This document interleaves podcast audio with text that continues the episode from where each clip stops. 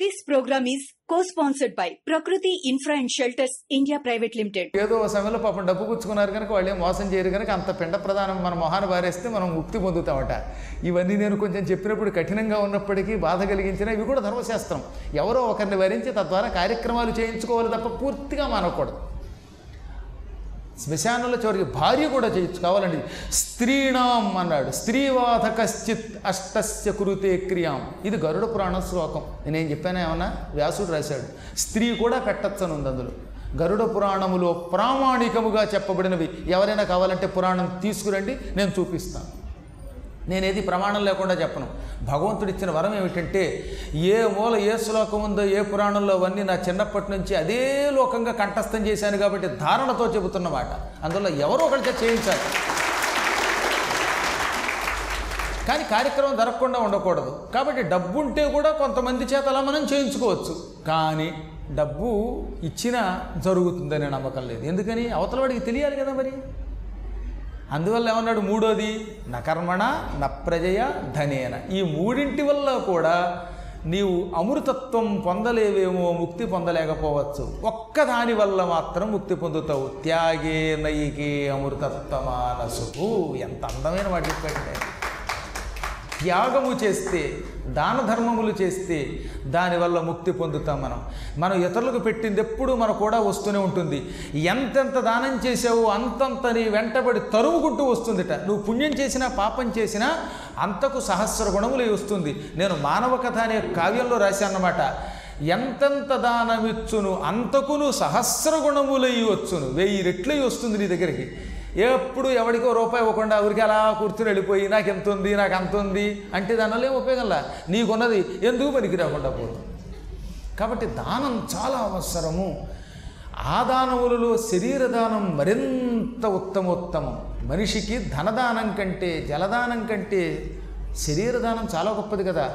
అది గ్రహించే మహానుభావుడు దధీచి తన శరీరాన్ని దేవతలకు ఇచ్చాడు. దధీచి దేవతల కోసం శరీరమే త్యాగం చేశాడు. ఒకానొకప్పుడు ఇంద్రుడు వృత్రాసురుణ్ణి చంపడానికి ఆయుధం కావలసి వచ్చింది ఆయుధాల్లో ఏ ఆయుధం వల్లైనా వాడు చావడు. అందుకని బ్రహ్మ దగ్గరికి వెళ్ళి వృత్రాసురుణ్ణి చంపడానికి ఏ ఆయుధం నాకు ఇస్తావంటే భూలోకంలో దధీచి అని పేరు కలిగిన ఒక మహర్షి ఉన్నాడు. ఆయన వెన్నుపూస చాలా గట్టిది. ఆయన అవయవాలన్నీ కఠినమైన వజ్రం వంటివి. మీరు వెళ్ళి ఆయన అడిగి ఆయన అవయవాలు తీసుకోండి అన్నాడు. అప్పుడు వాళ్ళంతా కలిసి ఆయన దగ్గరకు వచ్చి తెగ పొగిడి ఆయన మీకేం కావాలంటే నీ శరీరం కావాలన్నారు వాళ్ళు. ఆయన ఉన్నాడు క్షణాల్లో ఇచ్చేస్తాను కానీ ఇచ్చే ముందు చిన్న కోరిక. నాకు చాలా కాలం నుంచి ఎనభై ఎనిమిది వేల నదుల్లో స్నానం చేయాలని ఉంది. ఒకేసారి. అది కుదరడం లేదు. నా శరీరం తీసేసుకోండి కానీ తీసుకునే ముందు నా శరీరం మీద ఎనభై ఎనిమిది వేల నదులు నీళ్ళు పోయిండనగా వాళ్ళు దేవతలు కనుక బ్రహ్మ దగ్గర నుంచి మొదలుపెట్టి అన్ని లోకాల్లో ఉన్న నదుల నీళ్ళన్నీ కమండలాలతో తెచ్చి ఎనభై ఎనిమిది వేల కమండలములతో ఎనభై ఎనిమిది వేల నదుల నీళ్ళు శిరస్సు మీద పోశారు. ఆ నదుల నీళ్ళన్నీ పక్కనున్న ఒక కొండంలోకి వెళ్ళిపోయాయి. దానికి ఇప్పటికి కూడా దధీచి మిశ్రిత కొండము అని పేరు. నైమిశారణ్యం దగ్గరే ఉంటుంది. ఎప్పుడన్నా నేను వెళ్ళినప్పుడు రండి. ఎప్పుడు ఇంట్లో కూర్చుని గుంటూరులో కూర్చుంటే ఉంది? పెసరట్టు ఉప్మా. కాబట్టి వీటితో పాటుగా అప్పుడప్పుడు ఈ మిశ్రిత కొండలకి రావాలి.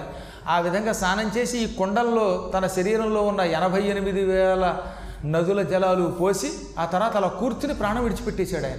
అప్పుడు ఇంద్రాది దేవతలు ఆయన దగ్గరకు వచ్చి ఇంద్రుడేమో వెన్నుపోస తీసుకున్నాడు. ఆ వెన్నుపోసే వజ్రాయుధం అంటే. అందుకే దానికి అటు ఇటు ఎముకల్లా కనపడుతూ ఉంటుంది. లోపల ప్రేగులు తీసుకున్నాడు. వాటిని వరుణుడు యముడు పాశములుగా మార్చుకున్నారు. అందుకే వారుణ పాశము యమపాశము అంటారు. లోపల ఉన్న ఈ ప్రేవులన్నీ అనమాట ఇంకా తక్కిన అవయవాలన్నీ ఒక్కొక్కడు ఒక్కొక్క ముక్కలు హక్కుని ఒక్కొక్కడు ఒక్కొక్క ఆయుధం తయారు చేసుకున్నారు. ఈ విధంగా ఆనాడు మహానుభావుడు దధీచి దేవతల కోసం ప్రజాహితం కోసం ఒక దుష్ట రాక్షస సంహారం కోసం తన శరీరమే త్యాగం చేశాడు. అటువంటి వాళ్ళ కథలు వీళ్ళు విన్నారు. విని కూడా అజ్ఞానంలో పడిపోయారు. వాళ్ళు అన్నారట తండ్రి మేము చాలా పొరపాటు చేశాం. ఇలాంటి కథలు విన్నాం. త్యాగం చాలా గొప్పదని తెలుసు. బ్రతికించే శక్తి నీకుందని తెలుసు. ఆయన మరణ భయం పట్టుకున్నది. అది కూడా మా పూర్వజన్మ కర్మ. మా యోగం అలా ఉన్నది. అయినా నువ్వు మమ్మల్ని అనుగ్రహించు. మాకు శాప విముక్తి కలగజేయి. అనగానే ఆయన అన్నాడు నాయనలారా నేను బతికించగలననే శక్తి ఉందని తెలుసు. అలాగే త్యాగం గొప్పదని మీకు తెలుసు. అయినా మీరు తొందరపడి అన్నారు నేను తొందరపడి శపించాను. ఇదంతా కాల ప్రభావం. ఈ కాలాన్ని ఎవరం దాటలేం. కాలమే సుఖమిస్తుంది. కాలమే దుఃఖమిస్తుంది. కాలమును దాటి ఎంత గొప్పవాడైనా ఏ పని చెయ్యలేడు కాలోహి దురతిక్రమ. కాలము ఎవ్వరం దాటలేము. ఎంత గొప్పవాడైనా కాలానికి బందీలైపోతాం. ఎన్మయోక్తం నతన్మిథ్యా భవిష్యతి కదా చెన్న నేను చెప్పింది ఎప్పుడు వ్యర్థం కాదు. పైగా ఆయన ఏమన్నాడు తెలుసా? నవ్వుతూ పలికినా నా మాట వ్యర్థం కాదు. ఇదొక్కటే నా దగ్గర ఉన్న సమస్య అన్నాడు ఆయన. తెలుగులో అనువాదం చేస్తూ మారణ గారు అంటాడు నా వచనం బమోఘము ఎడన ఊచు పలికిననైన తప్పదు అంటాడు ఆయన. హాస్యానికి నేను పలికితే కూడా సత్యం అయిపోతుంది అందుకే వాళ్ళు వేళాకోళానికి కూడా ఏ మాటలో మాట్లాడరు. ఒక్కొక్కప్పుడు తెలియకుండా వేళాకోళానికి మన నోటి వెంబడి ఏదైనా మాట వస్తే ఆ మాట కూడా మహాత్ములైతే సత్యం అవుతుందిట అందుకే మహాత్ములు బాగా తపస్సు చేసేటటువంటి వాళ్ళు. నిత్యం తమ నోటితోటి పవిత్రమైనటువంటి మాటలు మాట్లాడేవాళ్ళు వేళాకోళానికి కూడా ఇతరులను తిట్టరు. తిడితే అది అయిపోతుంది అవతల వాడికి. అందువల్ల ఆచితూచి మాట్లాడాలి. ఒక్క దత్త సంప్రదాయంలో మాత్రం అవతల వాళ్ళ కర్మలు తొలగించడానికి తిడతారు. ఒక్కొక్కప్పుడు అవతల వాడికి ఏదో దోషం ఉందనుకోండి పాపం పోవాలనుకోండి వాడిని చెడమడ తిడతారు. గురువులు ఎప్పుడైనా కొంచెం కోపగించి తిట్టారంటే అది శాపం కష్టమండి నీ కర్మ తొలగించడానికి తిడతారు మందలిస్తారు. అదొక మార్గం. ఏది ఏమైనా భగవంతుడు నాకు ఇచ్చిన వరం వల్ల నాయన నేను వేళాకోవడానికన్నా ఆ మాట నిజమవుతుంది. నేను ఇప్పుడు మిమ్మల్ని శపించాను ఆ శాపం వెనక్కి తీసుకోవడం కష్టం. అయినా మీరు పుత్రులు శరణు కోరారు. శరణు అన్న శత్రువుని కూడా కరుణించే నేను మీకు శాప విముక్తి కలగజేయకుండా ఉంటానా? మీరు నలుగురు తార్క్షి అని పేరు కలిగిన ఒక పక్షి కడుపులోంచి బయటకు వస్తారు ఆ తార్క్షి ఇంద్రలోకంలో ఉన్న వపువు అనే ఒక అప్సరస. దాని కడుపులోంచి పుడతారు. మిమ్మల్ని మహానుభావుడు శమీకుడు అనే ఋషి పెంచుతాడు. ఆయన ద్వారా వేదవాక్కులు వింటారు. విని గరుత్మంతుని వలె అపార శక్తి పొందుతారు. చిన్నప్పటి నుంచి ఈ జన్మలో చదువుకున్న విద్య గురువుగారి దగ్గర మళ్ళీ విన్న విద్య ఇవన్నీ కలిసి మీకు బాల్యం నుంచి జ్ఞాపక శక్తి పెంపు పెంపొందిస్తాయి.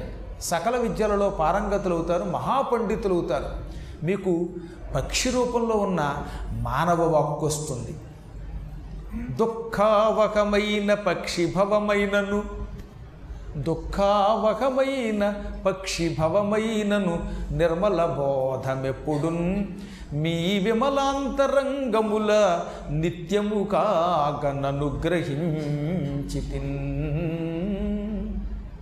పక్షి జన్మ దుఃఖములతో కూడినది. ఎందుకంటే పక్షులకి పాముల వల్ల భయం ఉంది జంతువుల వల్ల భయం ఉన్నది వేటగాళ్ళ వల్ల భయం ఉన్నది ఆహారాలకి ఇబ్బంది పడుతూ ఉంటాయి చలికి ఎండకి వానకి తడుస్తాయి. అయినా మీకు మాత్రం పక్షి జన్మ ఆనందమే ఇస్తుంది కానీ దుఃఖం రాదు. మీరు ఈ జన్మలో చదువుకున్న చదువు స్ఫురణకు వస్తుంది నేను మీకు నేర్పిన విద్యలు మీకు ధారణలో ఉంటాయి మీకు గుర్తే ఉంటాయి మీరు పొరపాటున కూడా విద్యను మర్చిపోరు. మీ మనస్సులలో నిత్యం సకల విద్యలు ఎప్పుడు తలుచుకుంటే అప్పుడు ప్రత్యక్షమయ్యే వరం ఇస్తున్నాను. ఎవరు మిమ్మల్ని ధర్మ సందేహం అడిగినా టక్కు చెప్పేస్తారు మీరు. ఎవరన్నా ధర్మ సందేహం అడిగితే రెఫరెన్స్ చేసి చెబుతానండి అనకుండా అప్పటికప్పుడు ఆసువుగా చెప్పగలుగుతారు. మీకే కష్టము ఉండదు కీర్తి వస్తుంది. దురిత క్లేశ భయముల బొరయక విజ్ఞాన విదిత పుణ్య పథములం బరగుడు సమస్త విద్యాపరులగుడు మనుష్య వాక్ ప్రభావము మెరయన్ మీకు ఏ పాపము ఉండదు. ఆ పక్షి జన్మలో అన్ని పాపాల నుంచి విముక్తి పొందుతారు. మీరు ఏమి తిన్నా తినకపోయినా ఆకలి ఉండదు దప్పిక ఉండదు ఒకవేళ తిన్నా తినకూడనివి తిన్నా పాపం ఉండదు చెయ్యకూడని పనులు చేసినా మీకు పాపం ఉండదు ఎందుకంటే నా శాపం వల్ల ఎప్పటికే మీ పాపం అంతా పోయింది కనుక క్లేశం అంటే కష్టం ఉండదు. భయం అసలే ఉండదు. విజ్ఞానం మీకు ఎప్పటికప్పుడు గుప్పెట్లో ఉంటుంది. పుణ్యం మీరు చెయ్యకపోయినా వస్తుంది. సమస్త విద్యలు కరతలామలకమవుతాయి. మీకు మానవ వక్కు ఉంటుంది. రోజు హాయిగా వేదాలు చదువుకుంటూ ఎవరైనా అడిగితే వాళ్ళకి పురాణాలు చెబుతూ బతకండి. పద్మాకర్ గారు ఏదో అప్పుడప్పుడు నలభై రోజులు చెబుతాడు కానీ మీరు ఏకంగా ఆ జన్మలో ముప్పై ఎనిమిదేళ్ళ పాటు పురాణం చెప్పి తరించండి తర్వాత అన్నాడు. ముప్పై ఎనిమిదేళ్ళు ఏకదాటి పురాణాలు చెప్పేటుండే అవి. మనమేమో నలభై రోజులకే తలబోతుంది మీరు వింధ్యపర్వతం మీద నివాసం ఏర్పాటు చేసుకుంటారు. ఆ వింధ్యపర్వతం మీద సుఖంగా అమ్మవారిని కొలుస్తూ పురాణములు చెబుతూ ఉదయం పూట సాయంత్రం పూట సంధ్యావందనాదులు చేస్తూ వేదములను పారాయణ చేస్తూ ఎవరైనా వస్తే వారికి ఉపకారం చేస్తూ జీవిస్తారు. తర్వాత హఠాత్తుగా మీకు ముప్పై ఎనిమిదేళ్ళు పురాణం చెప్పాక శరీరం విడిచిపెట్టి దివ్యగతులకు వెళ్ళే ఒకనొక వరం ప్రసాదిస్తున్నాను. మీరంతా బ్రహ్మలోకానికి వెళ్ళిపోతారు. ఆ వెళ్ళే ముందు దివ్య శరీరములు వస్తాయి. బంగారం వంటి శరీరం మీకు వస్తుంది బ్రహ్మదేవుడు మీకు మంచి విమానం పంపుతాడు. ఆ విమానం సువర్ణమయమైన విమానం. దానికి గంటలు ఉంటాయి ఆ గంటలు టంగు టంగును మోగుతూ విమానం వస్తుంది. విమానం రాగానే మీకు దివ్య శరీరం వస్తుంది. మీరు అందులో ఎక్కుతారు. శాశ్వత బ్రహ్మలోక సౌఖ్యం పొందుతారు. అని మా తండ్రి మాకు మళ్ళీ వరం ఇచ్చాడు. ఆ సుకృషిని పిల్లలం మేము. తండ్రి గారి మాట కాదని తిరస్కరించి ఇలా పక్షులుగా పుట్టాం. పక్షులుగా పుట్టిన మమ్మల్ని దగ్గరికి చేర్చుకుని పెంచి పెద్ద చేసావు మాసం పాటు పోషించావు. వేదములు వినిపించావు. నీ అనుగ్రహంతో ఇంత వాళ్ళమయ్యాము తండ్రి. ఇక వెళ్ళిరామనగానే ఆయన సంతోషించి మీ తండ్రికి అప్పుడే చెప్పాడుగా మీరు హఠాత్తుగా పెద్దవాళ్ళు అయ్యాక వింధ్య పర్వతానికి పొమ్మని. కాబట్టి మీరంతా వింధ్యాచలానికి పండి అని శమీకుడు వాళ్ళని సాగనంపాడు. పదే పదే ఆ ఋషికి నమస్కరించి తమని పెంచిన వాళ్ళకి కృతజ్ఞతలు చెప్పి ఈ నాలుగు రివ్వున ఎగిరి అమాంతంగా ఎక్కడ కౌశికీ నదీ తీరం నుంచి వింధ్య పర్వతం దగ్గరికి వెళ్ళిపోయాయి. ఇప్పుడు ఆ వింధ్యాచలం అంటే కాశీకి ఇంచుమించుకు ఒక ఎనభై నుంచి తొంభై కిలోమీటర్ల దూరంలో ఉంటుంది. అక్కడ అమ్మవారు ఇప్పటికీ కొలువై ఉంది. మీరు రోజు విధాత్రి వేదజనని విష్ణుమాయ విలాసిని ఈ నామాలు చూస్తున్నారు అందులో ఏమనుంటుంది? వింధ్యాచల నివాసిని అని లలితా సహస్రనామంలో ఉన్నది. దుర్గా సప్తశతిలో కూడా తతస్థౌ నాశయిష్యామి వింధ్యాచల నివాసిని అని అమ్మవారి గురించి దుర్గా సప్తశతిలో రాబోతోంది మనకి. అక్కడ ఉంటుంది. అమ్మవారు వింధ్యాచల నివాసిని అనే పేరుతో ఉన్నది. వింధ్య పర్వతం మీద నివసించున్నది. ఆ వింధ్య పర్వతం ఎక్కడి నుంచి ప్రారంభమైంది కాశీకి తొంభై కిలోమీటర్లు ఇంచుమించుగా ఉంటుంది. ఆ ప్రాంతం నుంచి మొదలయ్యి అలా మహారాష్ట్ర దాకా అదో పెద్ద శ్రేణి వింఛసాత్పుర పర్వతములు అంటారు. ఆ పర్వతం దగ్గర అమ్మవారు సూక్ష్మ రూపంలో ఉంటుంది. అష్టాదశ శక్తిపీఠంలో ఒక శక్తిపీఠం రేపు అక్టోబర్లో పెడుతున్నాను. రండి ఒకసారి తీసుకెళ్ళి చూపిస్తాను అక్కడ. ఏమి రూపం అండి అసలు ఆ రూపం? ఎందుకు చెప్తానంటే తప్పక జీవితంలో ఒకసారైనా వింధ్యాచల నివాసిని చూడాలి. ఆ వింధ్యాచలానికి చాలా పెద్ద పేరున్నది మార్కండేయ పురాణంలో వింధ్యాచల నివాసిని యొక్క మహామహిమని అపూర్వంగా వర్ణించారు. పూర్వం వింధ్యపర్వతం విపరీతంగా పెరిగిపోయి ఆ తర్వాత అగస్త్యుని ద్వారా గర్వభంగం అయ్యాక అమ్మవారి గురించి తపస్సు చేస్తే అమ్మ ప్రత్యక్షమయ్యింది. అప్పుడు అమ్మని కలియుగాంతం వరకు నా గర్భ ప్రాంతంలోనూ శిరః ప్రాంతంలోనూ కొలువై ఉండమంటే అప్పుడు ఆవిడ ఇప్పుడున్న ప్రాంతంలో నేను సూక్ష్మ రూపంతో కొలువై ఉంటాను. కలియుగాంతం వరకు నీ కొండ మీద ఉన్నాను గనక. అచలము అంటే కొండ. వింధ్య అని పేరు కలిగిన అచలం గనక వింధ్య అచల వింధ్యాచల. ఇక్కడ నేను నివాసం ఉంటాను గనక వింధ్యాచల నివాసిని అనే పేరుతో ఉంటాను. దర్శన మాత్రం చేత ప్రజల్ని తరింపజేస్తాను అన్నదమ్మ. ఆ వింధ్యాచల నివాసినికి పక్కనే అఖండ గంగా నది ప్రవహిస్తూ ఉంటుంది. అక్కడ గంగా నది వర్షాకాలంలో అయితే బాగా ఎక్కువగా ఉంటుంది. ఉత్తర రోజుల్లో కొంచెం తక్కువగా ఉంటుంది. మోకాళ్ళ వరకు మాత్రమే ఉంటుంది వేసవకాలంలో ఇప్పుడు మాత్రం బాగా నది ఉధృతంగానే ప్రవహిస్తుంది మొన్న మాత్రం. చాలా అపూర్వమైనది అక్కడ గంగ. ఆ గంగా నదికి ఎంత శక్తి ఉందో తెలుసా? సీతామాత కోసం రోజు గంగానది వచ్చి ఆవిడ కాళ్ళు కడిగేదట. దాన్ని బట్టి ఆలోచించండి. గంగానది తీరంలో వింధ్యాచలం మీద సీతారాములు కొంతకాలం ఉన్నారు. అరణ్యవాసంలో చాలా తిరిగారు వాళ్ళు. ముందు చిత్రకూట పర్వతం. చిత్రకూట పర్వతం నుంచేమో వింధ్యాచలం వచ్చారు. చిత్రకూట పర్వతం అంటే ఇప్పుడు ప్రయాగ దగ్గర నుంచి ఓ నూట ఇరవై కిలోమీటర్ల దూరంలో ఉంది. అక్టోబర్ ఇరవై రెండో తారీఖు నుంచి అక్కడ ఉత్తర రామాయణం చెబుతున్నాను. ఒక ఐదు రోజుల పాటు అనమాట ఎవరైనా రాదలిస్తే రావచ్చు ఏం పర్వాలా. ఆ ప్రాంతం నుంచి వరసగా గంగానది ప్రవహిస్తూ ఉంటుంది. ఈ వింధ్యాచలం దాకా వస్తుంది. ఈ వింధ్యాచలం దగ్గరికి సీతారాములు లక్ష్మణుడు వచ్చారు. ఆ కొండ మీద చాలా కాలం ఉన్నారు. అక్కడ ఉన్నప్పుడు వర్షాకాలం వచ్చింది. వర్షాకాలం రాని క్రితమేమో సీతారామ లక్ష్మణులు ముగ్గురు గంగలో స్నానం చేసేవారు. ఒకసారి ఏమైంది? రాముడు సీత లక్ష్మణుడు ఆ కొండ మీద ఉండగా భయంకరమైన తుఫాన్ వచ్చింది. బురద బురద నీరు వచ్చిందిట ఆ సమయంలో గంగానదిలో అప్పుడు రాముడు అన్నాడు ఇదేమిటి బురద నీరు? నాకు ఇప్పుడు నిర్మలంగా ఉన్న మంచి నీళ్ళు తాగాలనుంది అన్నాడు ఆయన. ఈ సమయంలో బురద నీరు తప్పలేదు.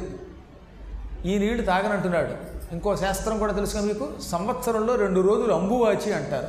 అంటే ఏమిటి? శ్రావణ మాసంలో పూర్ణిమ అంబువాచి. ఆ రోజుల్లో పొరపాటును కూడా నీళ్ళు తాకకూడదు. అంటే నది బయట ఉన్నట్లు లెక్క ఆ రోజుల్లో. అటువంటి నీళ్ళు తాగడం దోషం. అది అంబువాచి దినం. ఈ నీళ్ళు రాముడు తాగను నాకు నిర్మల జలం కావాలన్నాడు. అప్పుడు సీత గంగా జలం తాగకూడదు. అదేమో ఇప్పుడు వరదతో ఉంది. పైగా అది బహిష్టు దోషంతో ఉంది. రాముడేమో నిర్మల జలం కావాలంటున్నాడు. ఎలాగా అని ఒక క్షణం ఆలోచనలో పడింది. అప్పుడు ఇంతలో మళ్ళీ రాముడు సీత దాహం అన్నాడు. వెంటనే అమ్మవారు సీతాదేవి కొంచెం పక్కకొచ్చి పక్కనే దగ్గరలో ఉందిగా మరి వింధ్యాచల నివాసిని. ఆవిడ భక్తితో ప్రార్థించింది. జగన్మాత రామచంద్ర ప్రభువు కోసం కాసిన మంచినీళ్ళు ఇమ్మంటే అప్పుడు అమ్మ ప్రత్యక్షమై తన చేతిని ఇలా చాచి ఆ కొండ మీద వర్షం కురిపించింది. ఈ కొండ మీద నుంచి నీరు కలియుగాంతం వరకు కొంచెం కొంచెం సన్నగా ధారగా ప్రవహిస్తుంది. నీ పేరు మీదుగా ఇది సీతాకుండమని పిలువబడుతుంది. ఈ నీరు రాముడికి తాగడానికి ఇయ్యంది అమ్మ. ఆవిడ ఆనందపడి అమ్మకి నమస్కరించి ఆ సీతాకుండంలో ఉన్న జలాన్ని అమ్మవారి చేతి నుంచి వచ్చిన జలాన్ని రాముడి దగ్గరికి దొన్నెలో ఆకు దొన్నెలో పట్టుకెళ్ళి ఇచ్చింది. అంటే ఓ తామరాకులు ఇలా దొన్నెలా తయారు చేసి నీళ్ళు పట్టించింది. రాముడు ఆ నీళ్ళు తాగి ఎంత నిర్మల జలం ఎంత రుచిగా ఉన్నాయి. అద్భుతం ఇది. ఎక్కడి నుంచి తెచ్చామంటే ఇదంతా మీ ప్రభావం అంది ఆవిడ. అంతేగాని నేను అమ్మని ప్రార్థించి అమ్మ ప్రత్యక్షమైందని ఏం చెప్పలే. మహాత్మురాళ్ళు ఎప్పుడూ కూడా అదేంటండి అలా అంటారు? నేను పిలిస్తే అమ్మ పలుకుతుంది అనరు. ఇదంతా మీ ప్రభావం అంది. అలాగా ఆ ప్రభావంతో ఇంకో పని చెయ్యి. ఇప్పుడు మంచినీళ్ళు తాగానుగా కడుపు అంతా కరకరలాడుతోంది. ఆకలి అన్నాడు ఆయన. ఇప్పుడు రాముడు మళ్ళీని. ఈవిడికి మళ్ళీ మొదలుకొచ్చింది వ్యవహారం. అసలే ఆ సమయంలో ఎక్కడ మాట వరుసకు ఒక్క పండు లేదు. కాకులు కూడా అల్లాడిపోతున్న సమయం అది. అందుకని మళ్ళీ పక్కకు వచ్చి అమ్మవారిని పిలిచి జగన్మాత అన్నపూర్ణే సదాపూర్ణే శంకర ప్రాణవల్లభే అని ప్రార్థించగానే మళ్ళీ అమ్మ వచ్చింది. ఇందాక మంచినీళ్ళంటే ఇచ్చావు తల్లి మళ్ళీ మా ఆయన మంచి భోజనం అంటున్నాడు.